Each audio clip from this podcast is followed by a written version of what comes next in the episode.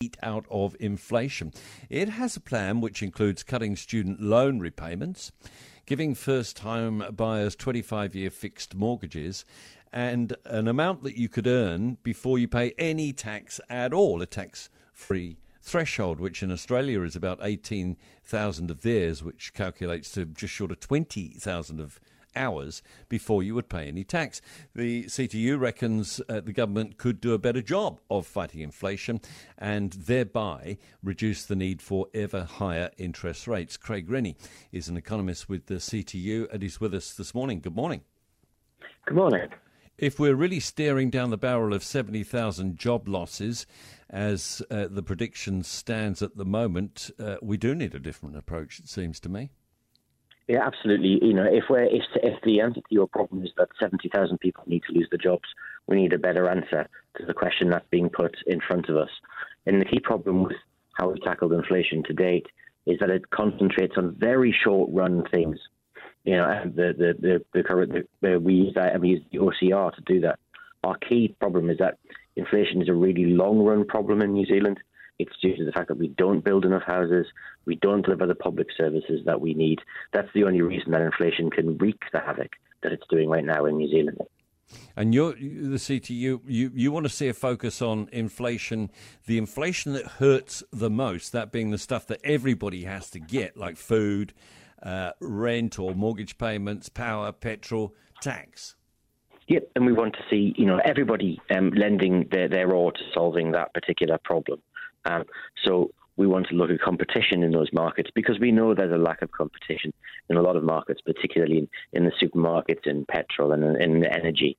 We want to look at how we can tackle the inevitable climate change issues you've just been discussing before I came on, you know, and how we can do that in a way that doesn't load costs onto those who've got the very narrowest shoulders, those who don't have the ability to bear those particular cost changes. So there are plenty of ways we can do that. We look at some of them in the report, but we think it's time to change how we look at inflation.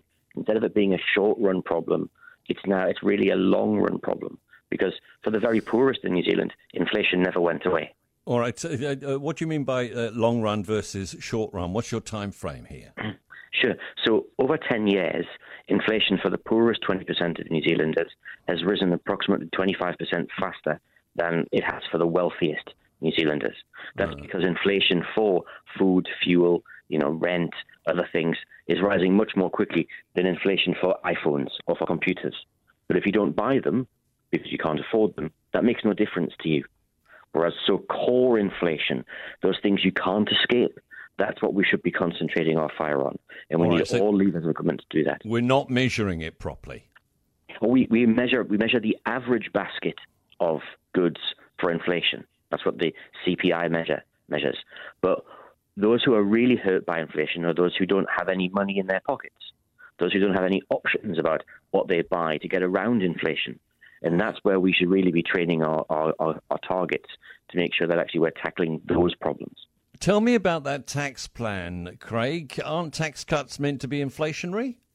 Well, it depends, because if you simply give away money, which is what some people have suggested, then that's what you're suggesting, isn't it? No, I'm suggesting that there are other taxes that you could put in place. So it would be a tax switch. So, for example, we would suggest a windfall tax against those companies that have done particularly well during COVID. Oh, right, okay. Yeah. We've seen company profits rise 60% over the past 2 years.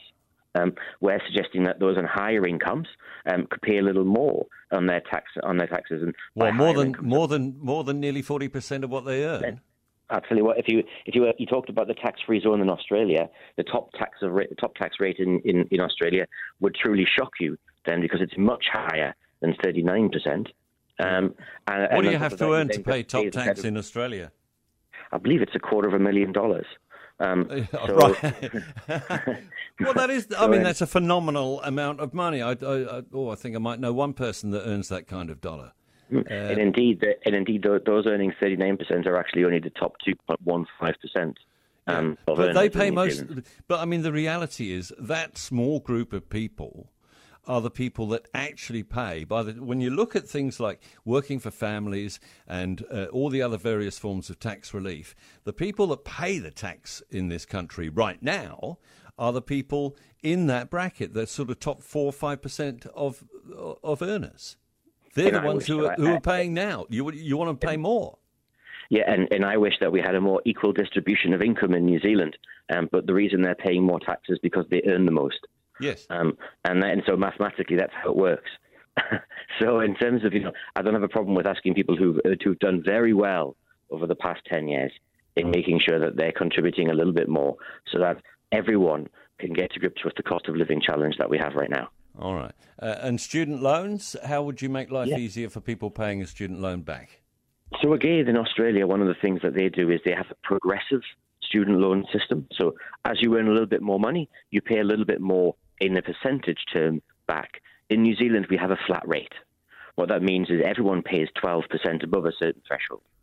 That's really inequitous for those who are just starting out in work, for people who've just finished university, for people who are wanting to start a family, to get their first home. They're paying back 12% on their income, and for those groups, they may not be earning a huge amount of money at all. And so we say, well, why don't we make sure they pay a smaller percentage fee that would put money back in their pocket so that they can do those things, the things that are super important that we know. But it wouldn't cost them any money because student loans are interest-free. We're just extending the time period that they pay it back over. But, I mean, you just said, that's putting more money in people's pockets, which just fuels inflation. And for those people, they're going to be paying that on rent. They're going to be paying that on fuel because, again, we're putting it in the pockets of those who've got the very least. And what we know is that they're the ones who are struggling right now because their inflation rate has not only been high now, it's been high for 10 years. All right. Thanks, Craig. Craig Rennie is an economist at the CTU. One of the scariest things you can hear as a parent is quiet. But if you do get a little quiet time, have a listen to The Parenting Hangover. It's not scary at all. If I bump into a couple and they have a boy and they have a girl, and I'm like, oh, boy, girl, snip. You've got a boy, you've got a girl, get the snip. You're done. You get to figure out what it's like raising a girl. You get to figure out what it's like raising a boy. Save yourself a shit ton of stress and money. You've got your perfect little family. The Parenting Hangover with Clint and Jordan. New episodes every Thursday on iHeartRadio or wherever you get your podcasts.